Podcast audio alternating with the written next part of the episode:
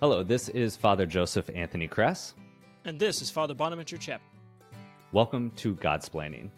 Thank you to all who support us. And if you enjoy the show, please consider making a monthly donation on our Patreon page. Be sure to like and subscribe and share Godsplaining episodes wherever you listen to your podcast.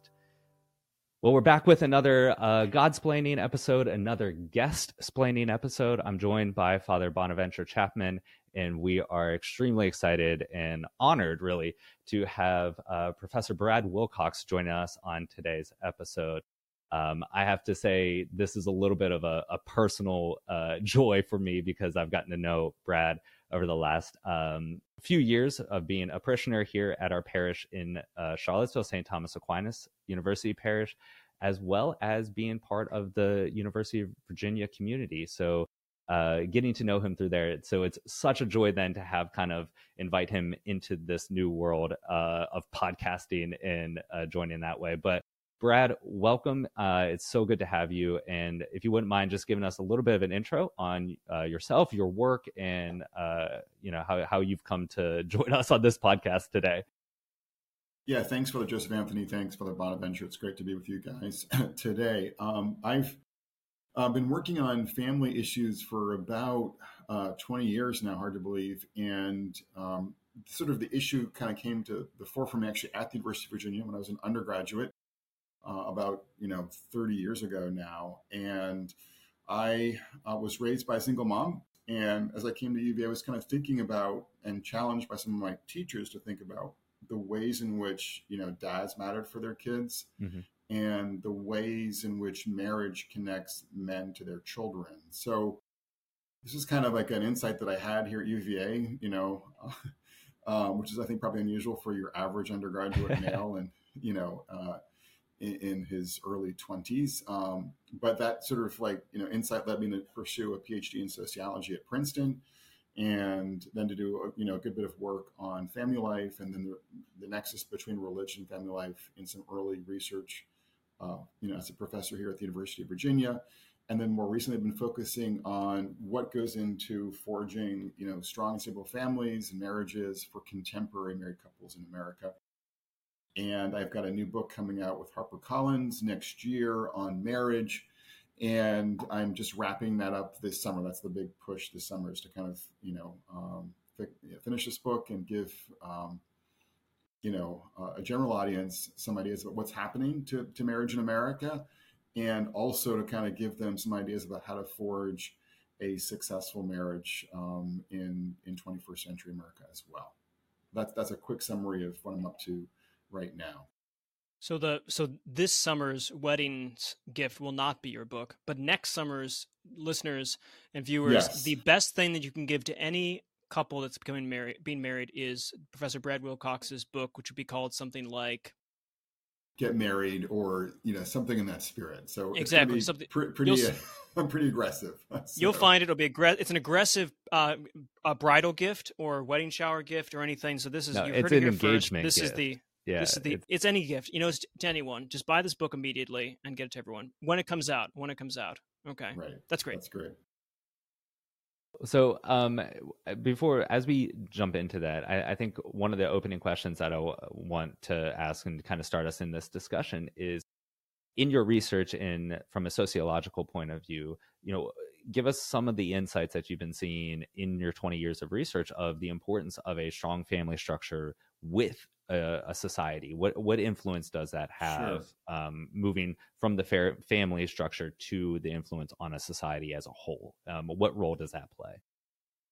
Yeah, good question, uh, Father. So you know, what I think one thing I could say is that there's been a lot of research done, some of which has been done by but others as well, of course, just kind of indicating that when it comes to some of our most you know powerful concerns today, things like concerns about incarceration, mass incarceration, for instance, or concerns about kind of the health of the American dream, or the large minority of boys who are ending up you know suspended in school and, and then getting into some other kind of trouble, um, or even as as you know we, we're seeing today that young men are much less likely to attend and graduate from college than young women are when you look at these kinds of outcomes, what you often find is that we're talking about things like race and poverty um, inequality, you know, school failure, and these are all kind of legitimate concerns, uh, and they should be part of our conversation, no doubt.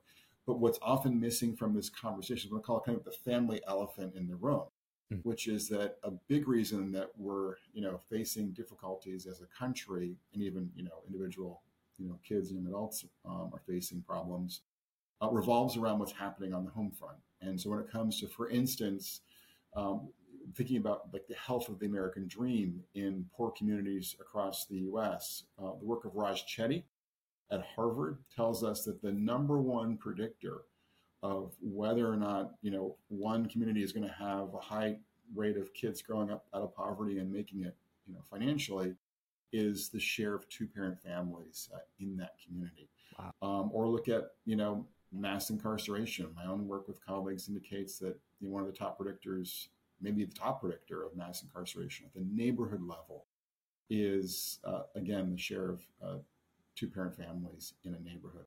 So, on a host of different fronts, what we see is that the family factor often looms large. So that's sort of one thing that I would say, and and we, and we have difficulty for a variety of reasons about talking about this issue in public.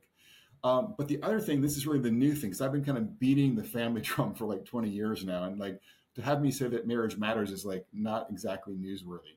Um, but I think what's new for me, and, and um, both on the one hand, kind of exciting intellectually, but also sobering, you know, from a you know broader sociological perspective, is my hypothesis today is that marriage and family matter more than ever, not just for kids but for adults.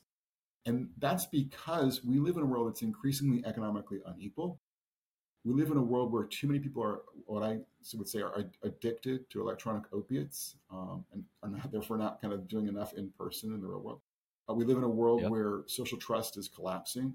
We live in a world where people are not engaged in the religious and secular, you know, um, sort of institutions in their local communities, and therefore we live in a world where people are really often uh, deeply lonely. So, given these larger economic and technological and civic and cultural forces playing out in our country today across much of the developed world, my hypothesis is that having a family, having a spouse, having kids becomes that much more valuable in giving us financial security, giving us a sense of social solidarity, giving us the opportunities to, to, to live for others um, and to experience their care and concern, you know, both in the household, but also kind of they're, they're bringing us out of our homes and out of our apartments as well. So if you have kids, for instance, you've got, you know, school, you've got soccer, you've yeah. got, if you're religious, you know, Sunday night youth group or Monday night youth group. And so that's good for you to kind of be getting out of your apartment and out of your home. And, you know, I can't tell you the number of people I've met at the soccer field or that I've met, you know, through the church youth group. Um, and so I'm kind of I'm flourishing more as as an adult male, having kids who are kind of mm. pushing me out the door cool. Uh, yeah. uh, a couple you know evenings a week and and a couple times on the weekend as well. So that's that's sort of the newer idea, and that is again that marriage and family matter more in a world that's become more atomistic, more unequal, and more more individualistic. Um, of course, you could kind of make I think the same argument too for religious practice as well, right? That in a kind of paradoxical way as we become more secular. Um, you know, and as, as our communities become uh, weaker in many ways, um, if you are, you know, fortunate enough to plug into a religious community locally, um, you know, you're going to be benefiting. We saw, for instance, Gallup data across uh, COVID time yeah. only group that did not see their mental well-being collapse during covid time were americans who said that they were regularly attending religious services in person so that's really? kind of another indicator here but again the, the big idea is that we're social animals and so having a family uh, being involved in a faith community you know is good for most of us and uh, i think probably even more so in a world that's you know uh, more antisocial or asocial yeah, I think you know was it Mary Eberstadt who also works non-statistical field of sociology, could say, but some kind of some some area of this talks about the how the West was lost or something with the argument that we usually think of religion going away when fam family going away when religion goes away, and she kind of turns it around. And I I don't I don't know if she gets does due diligence on the data causation stuff on this, but but saying that actually the reason why religion is going away is because family is going away. These are linked, as you say, the cult and the culture, in a sense that the, whether it's reciprocity or whether it's you know one-sided causality, who knows? But that the family does under undermine the family undermines so much, so much of things. Now, what's interesting, of course, is that we're kind of in an anti-institutional age. You know, we don't trust institutions. Uh, we trust ourselves, if if that sort of thing. And uh, there's a lot of there's a knee jerk reaction I think to say if, if, it's an institution, if it was in existence before the last 20 years, um, it's more or less what has to like readmit itself to society. You know, like we can have these institutions, but we have to assume that actually they're they're here on green card status or something. Like we need to readmit them and mm-hmm, check their mm-hmm. thing and which is you know shocking to us i suppose especially if you're a dominican priest or something but it is the case that people the, the family is such a nebulous thing. Like no one's against the family qua family, of course. No one's against family qua, or at least not reasonable. But the family as a two parent kind of some version of the nuclear family, with of course I expect extended family. Um, that's the one that I think needs to have an argument for some reason. All of a sudden we have to present. So first is what when you say family, like what is what's the kind of thing you're looking for? I think you're looking for a two parent family sort of thing with with children as the stand model. And then what are some I mean what are some reasons to thinking actually this is yeah this is a solution to the problems that you mentioned um, that actually everyone should this is not a controversial religious kind of thing we don't believe in the family two person two parent family because we're catholics or because we're conservatives but because we're human like and not just biologically but like sociologically and intellectually and psych- psychologically yeah.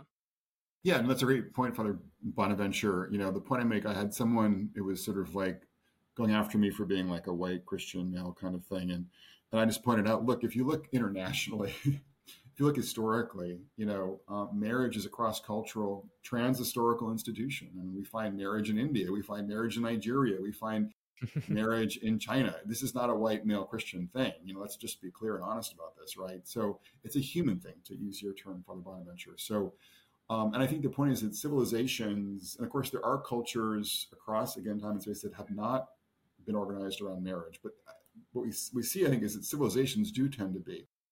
And I think that's because marriage is that institution that does so much for people. Um, mm-hmm. It organizes sexuality, kind of gives some direction and purpose to sexuality, kind of sets some boundaries around like how do we organize that for a couple? You know, gives some people some norms.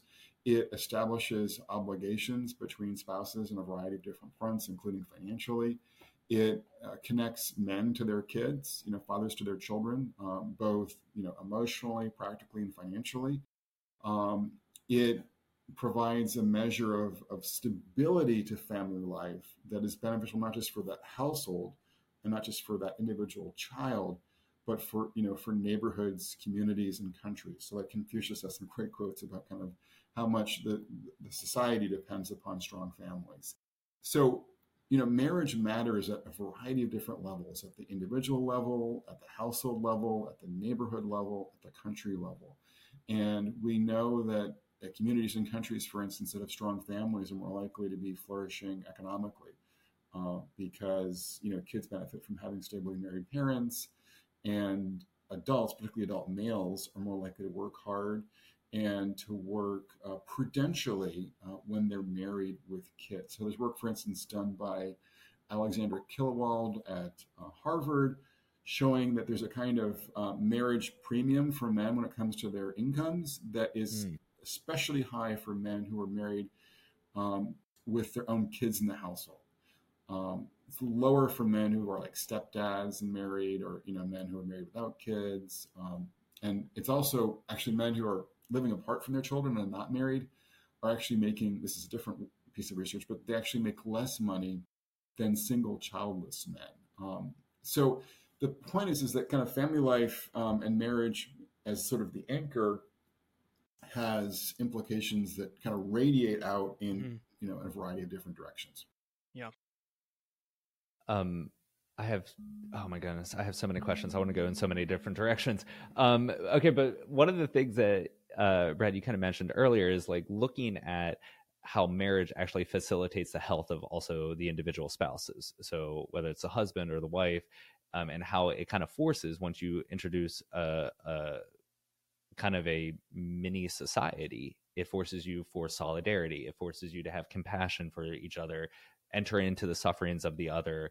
Um, it forces you outside of the home because now you're taking kids to soccer games or or uh, things like that. So, uh, w- can you maybe circle back to that and kind of draw into in your research? Have you seen the kind of the three elements that a family provides for the the you know the adults of the family the the husband and wife like what are those things that they the family allows them to grow in that is not necessarily present outside of the family structure? Or maybe has to be very intentionally pursued outside of the family structure where the, it's just kind of connatural to this environment. Yeah so i mean i think there are a number of things that one could say for joseph anthony. I think one thing um, that I see is that you know being a part of a family, um, being a spouse, and being a parent entails suffering. Mm-hmm. And I think our culture is allergic to suffering. We think we want to sort of flee at the first sign of suffering. Um, but there's a, a, new book out um, from a psychologist um, who is who's at Yale now. He's at Toronto, Paul Bloom, and I think it's called like the sweet spot. But his his argument is really fascinating. It's like that there is there's a way in which there's sort of like a curve when it comes to suffering. And so like if you're, you know, at the maximal point of the curve, like you're and, and this is like the, the axis, you know, is, is sort of like emotional well-being. But like if you're at maximum suffering, your yeah, your emotional well-being is, is down here. It's low, right? Um, but interestingly, if you've got no suffering over here, you're also not doing so great. And his point is that sort of suffering actually is good for us up to a point, right? Um, that mm-hmm, mm-hmm. you know, suffering uh, makes us emotionally stronger, more robust. Um, it makes sort of like the high points of our lives that much sort of more meaningful for us um, if if we're not kind of going from one dopamine hit to the next.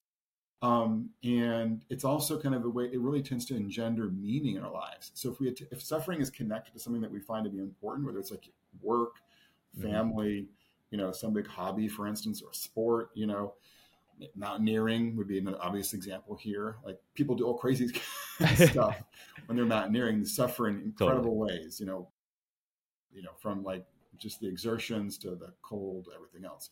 But his point is that sort of suffering up to a point is good for us. Um, mm-hmm. And so I think families are, are places where just give you one you know, example where we suffer and but that's actually good for us, especially as we attach meaning to the suffering, um, to suffering people that we love. Um, so that's one point. Uh, the second point that I would make is that um, generosity is there's a huge literature on generosity um, yeah, that's yeah, emerged yeah. in recent years, and um, what I find, for instance, in marriages is that yeah, you benefit from being the recipient of generosity from your spouse. It makes you happier. Um, but what's interesting in my research with some colleagues is that we find that you being generous towards your spouse um, is independently even a better predictor of your happiness in marriage than you being the recipient of generosity. So again, I think if we, wow. and this is a struggle for all of us, right? But you know, living in community or living in a marriage or being a parent, uh, to to embrace the generous option at any given moment in you know in community is hard. Um, but we all know that when we do it, um, and do it with a sort of a spirit of um, of uh, sort of a, you know a, a, willing spirit. If we kind of just give ourselves over to being generous in the moment, um, we often find that that's you know um, it, it, redounds to our benefit, you know, longer term, especially. So that's the second point I make. Um, and then the third point I would make about family life is just the sort of point about flexibility. Um, my wife has been at home. She's been in the workforce, and you know, without naming any names, um, she's you know worked for a couple of nonprofits in recent years, and not, not by any means every of member for kind of millennial colleagues would be this would be true of, but um, for a number for kind of childless millennial you know fellow colleagues at work, there's a kind of uh, fragility and a kind of uh, you know often anxiety mm-hmm, you know mm-hmm. mm-hmm. complaining about their health you know saying this is too much you know and she's sort of like scratching her head like you know um, I, i've got nine kids i'm i'm caring for on the home front here i've got lots yeah. of things happening you know we you know she's dealt with you know midnight trips to the er projectile vomiting you know any number of crazy things and you know so i think that the thing is is that because of all that in part, she's actually much better able to handle, you know, mm-hmm. mm-hmm. difficult mm-hmm. and um, challenging tasks at work because she's had to navigate a lot of uh, craziness on the home front over the years. So I think that point applies just more generally. I think you know having, you know, being married, being a parent, you know, um, makes you kind of more flexible dexterous as you kind of move into midlife and later life as well, if you compared to those who haven't had that opportunity. Yeah, those are. I mean, Professor Wilcox, those are brilliant. I'm sure everyone at the moment when they were listening to this thought, "That's it. I'm going to get married right now." Um, and because it's true, especially with the the meaning component. I think people think like, because both Father Joseph Anthony and I are, are, uh, religious, so we take a vow of you know celibacy, ch- chastity, and uh, currently most Roman Catholic priests, of course, are are not married. Um, and people think, oh, it's the it's the sexual kind of sacrifice that's involved there, but but I don't think that's actually the big one. The big one is actually you won't have a family. You you won't have your own that community. You won't have children that you're raising. And I think in a in a the reason why people think it's the sexual thing is because people don't know about families and they don't know the importance of that. And yet when you spend time as a family, and I'm sure Father Joseph Anthony has a similar reflection, it's the it's the lack of having a family to pass on and the meaning that that provides and the kind of eh, eh, not in the silly sense of like oh now my life is purposeful. Our lives are purposeful, but there is a great, great good uh, in the family. And the st- you mentioned three, and I'm sure you could have mentioned 12 other things that are brilliant that people don't just take for granted that we're forgetting in the West, it seems like, because we're denying families or large families, I could say. Now, what I want to ask you about those, we talked about the kind of generals, about the human aspects of the family and the importance there. Maybe just a moment, though, on the specific on the the particulars of say Christian or Catholic families. You could say, how does that how do Catholic families differ, or what's what do you think in the sense grace builds on nature, of course? So, how do these these natural uh, elements and goodnesses of marriage uh, for society? How do you think? I assume you I assume you think the Catholics make this even better in the best part, as opposed to like, well, natural marriage, human marriage is the best, and Catholics just aren't as good. But you know, that's we just suffer through that because of divine command theory. I assume you think actually Catholics Catholic marriage is ideally the fulfillment, whatever that means, Catholic marriage. So talk through Christian and Catholic, maybe if you if you want to distinguish, feel free. If not, um, adds to this marriage feature we've been talking about. Yeah, so to be frank, Father Bonaventure, so my own work looks more at kind of the generic effects of religious attendance rather mm-hmm. than the specific effects of being Catholic. Um, so I would say that what we see when you look at religious um, couples is that, among other things, they report more, you know, marital satisfaction. They're about 40% less likely to get divorced. Um, and um, I think there's also, I mean, religious men tend to be more involved with their kids than secular men these days. And even actually, in recent years, are doing more housework than their secular male peers as well. So it's kind of, you know, there's a way in which they focus on the family, you know, um, mm-hmm. um, religious uh, men compared to more secular men. And the same thing is true for you know religious women as well. Although what we see is that religious and secular women actually are, you know, they they're just more likely to invest you know more time and energy into their families than than men are across the board. So the difference Shocking. between religious and secular women is not as large as it would be between religious and secular men when it comes to family life. So. Um, so yeah, the point is is that faith fosters a kind of uh, you know stronger family orientation on the part of most although not all, of course, most husbands and wives, most fathers and mothers. Um, and I think part of this, and I sort of think about this in three ways um, in terms of what I call norms, um, networks, and nomos. So in terms of norms, there are norms about you know things like fidelity and forgiveness that we get from yeah. Um, our churches that um, are obviously very helpful in fostering better relationships. Um, there are networks of people that we hang out with um, and um, they tend to kind of encourage us often more by example than explicitly you know to be good husbands and good fathers you know there are father daughter dances in some communities there are opportunities to go you know hiking with you know dads in my circle for instance and, and other kids um, you know people are doing um, you know devotions in a local church community here in charlottesville and you, you see a lot of families at the noon mass at local uh, parish here in Charlottesville, for instance, on Fridays. Um, and so there's a way in which these networks reinforce, uh, on average, um, better, uh, you know, better habits um, and better orientations and just, you know, support. So when we, for instance, we had twins about 13 years ago, and we had about a month of free dinners from our Catholic and evangelical friends in Charlottesville. So that was like a big, big deal for us when we had those twins, just to kind of like transition through this big, you know, shift, um, and to have like people in our corner was was really helpful and important. Um, and then the final thing is what I call nomos, and I'm drawing on work done by Peter Berger, a, a Protestant um, sociologist, um, died you know not too long ago. But he talks about this way in which sort of religion attaches a certain kind of order, a kind of um, sacred canopy over people's lives. And so it ascribes meaning to things in our life, and it allows us to sort of make sense of things that are, you know, that cause suffering. So his argument is that um, when you have a nomos, you're better able to handle things like, you know, the loss of a beloved mother, um, like, you know, the loss of a job, um, or you know a teenager who's ex- who's exceedingly difficult. Um, you know, whereas if you don't have this nomos, you're much more likely to kind of you know become depressed or anxious or dispirited and to fight with your wife or your husband. Um, so the nomos, I think, is also part of the story here. And it's particularly, I think, the case for people people of prayer, you know, who have a strong sense that God is present in their lives, mm-hmm. um, mm-hmm. are better able to handle the slings and arrows of um, misfortune, you know, than mm-hmm. those who are not yes. people of prayer. Um, so I think that's that's another point I would make about the, the link between faith and family. Um, and, I, again, I see that across religious traditions, like Bonaventure, but um, I think the one thing I have seen in the, in the research that's sort of distinctively Catholic is lower divorce, kind of, you know, mm-hmm.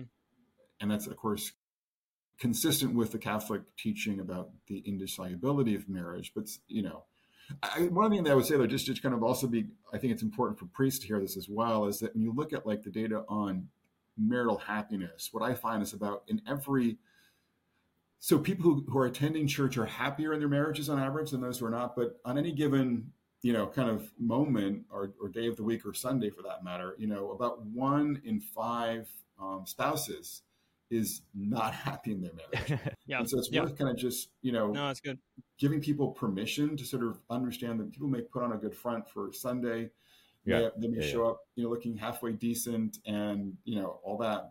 But it's worth everyone knowing that it's okay, number one, to, to be distressed or, right. you know, angry or, um, you know, feeling dispirited about your spouse or your marriage. That's really normal, you know, for all of us who are married at some point in our lives. I think that's one point. Mm-hmm, and mm-hmm. the other point is just to kind of encourage priests and pastors to um, to recognize that it's you know it's worth preaching about kind of the the crosses um, associated with married life and mm-hmm, to sort of mm-hmm. let people know they're not alone in carrying that cross and that there are people right probably next to them in the pew who are also carrying the cross um, as well related to, to marriage or, or parenting. You know, so yeah. There's this. The, no, there's this. The, it is that uh, there's some we can't tell other people that we're because we think no one else is going through the same problems we're going through, and we think, well, if you're Catholic, you're supposed to have the best marriage, best life now. Should never be having. So no one says anything. And at the same point, there, of course, you're probably no different, not really, than the person next to you. So if you're experiencing something, they've probably experienced it they might be experiencing it now but we we do we feel uncomfortable um, acknowledging that because it's like a sign of weakness but it's one of those wait you too yeah. but surely that's the case that's that's a great reminder for us especially as priests and yeah. for catholics in general like it is okay that your marriage feels awful at the moment that means nothing about whether that nothing follows from that you know nothing falls like oh everyone else is really happy my marriage is my, their marriages are great mine isn't so therefore i should break up and separate nope, nothing follows from your marriage being in, in, in a tough spot right now, right? Yeah. Except that you know it's time to time to dig in and pray and work. Um, as we yeah we're we're kind of coming close to the end, um, but I, I'd be really remiss if I didn't ask this question of you and at least give you an opportunity to talk about this. So, as being the chaplain at the University of Virginia, I work with a tremendous amount of university students, and you do the same. And I have seen you repeatedly be a wonderful mentor. You uh, and, and your wife are tremendous mentors to a number of our students that are here um, and in helping them through their relationships as university students in preparing for marriage and, inviting them into your family to give them that kind of insight into what a real family life is like and its total chaos but also its total joys So as you and I know you've done a lot of research recently, and, and you keep up with a lot of our alumni. Um, looking at you know young couples, and we have a lot of our listeners who are maybe in a relationship right now, or trying to figure out, do I ask this person to be my spouse for the rest of my life, and that. So, what, what kind of encouragement? What do you see with um, that that desire to enter into this family life and whatnot and um, should should couples wait a little while? At what stage is it okay to then jump into marriage or not? Like what are you seeing with some of that and some of your insights of working with university students and kind of on a personal and mentorship basis? Um, yeah. That's a great question father joseph anthony. So i think um, you know it's important not to sort of like give one rule about how to do you know dating um, because I think you know there isn't one rule. But what I would say is I'm looking for a couple of things with couples. Um, you know, one thing is uh, symmetrical commitment. And there was a couple, for instance, who were involved with Catholic Hoos before your time. You know, really both just super great people, and we were all kind of like you know cheering them on. Um, but the, the woman in this relationship broke it off, and we're like, what, what is she thinking? Like, this is a great guy, you know, yada yada yada. Um, but I think there, there wasn't like the same, you know, interest in him as he had in her at that point. And then we met this guy like three years later, and he had married someone else. And when I met this, you know, different couple, um, his wife looked at him with that look of like devotion. Yeah. And like, oh, that that's it. Like, it's just so much better that you know he didn't get married to this first woman um, because she was not that into him, you know. So one piece is just kind of making sure there's that symmetrical commitment going into uh, marriage. Uh, the second thing, obviously, I think is there's there is a kind of a maturation issue for a lot of young men today, um, and so looking to sort of like, you know, have a sense that the guy is kind of like not not that any of us men are ever completely cooked, but that, yeah. you know that he's you know got a pretty clear sense of where he's headed, and you know he's a pretty serious person. He, he can he can work well mm-hmm. gets up in the morning on time, does stuff, doesn't, you know, he's not on, on honestly on video games, you know, mm-hmm. um, yep. during the day, you know, and so just a, a, kind of maturity factor, you know, looking for that in the guy, I think is particularly important nowadays. Um, and, you know, the third thing and the, obviously the fundamental thing is, you know, both parties ideally are, are um, involved in their own religious community, you know, and, mm-hmm. you know, attend mass and, um, are taking their faith seriously. Um, my wife and I did a pre-Cana quiz, for instance, and we failed every single uh, domain of the quiz except that we had the same faith. So we, we scored high on that shared faith, but you know, low on everything else. Um, yeah, yeah. And so, but you know, we're heading to 27 years of marriage, you know, this August, thankfully, That's and awesome. you know, Congrats. so having that, you know, joint commitment to being faithful together is obviously, you know, um, the sort of foundation of yeah a strong marriage. So if you have those kinds of things, that maturity, that faith, and that joint commitment, um, you know, all kind of like related to, to obviously a strong friendship, I think it's it's it's worth thinking seriously about marriage at that point. Well, Brad, thank you so much for joining us. I feel like we could talk for another 35, 40 minutes uh, and just dive into all of this, but it is uh, wonderful to have you on our podcast. It's wonderful to have you as a parishioner and part of our university community. And I, am very grateful for how you and your family continue to help uh, mentor and lead our students uh, out of your family life together. And thank you to all of our listeners and thank you to all of our supporters. Um, if you'd like to tithe to our work, we ask you to check us out at patreon.com slash godsplaining. Uh, we ask you to follow us on social media platforms, Facebook, Twitter, Instagram, like and subscribe, leave a five star review. Uh, please visit us at godsplaining.org to shop our merchandise and get the dates for our upcoming uh, in person events, information about different events that we're hosting, whether it's retreats or pilgrimages. You'll find all of that on our website, godsplaining.org. And like I said, once again, thank you to Brad for joining us on, our, on this episode. Please uh, like and share this episode with those that you think would enjoy it. Thank you very much, and God bless.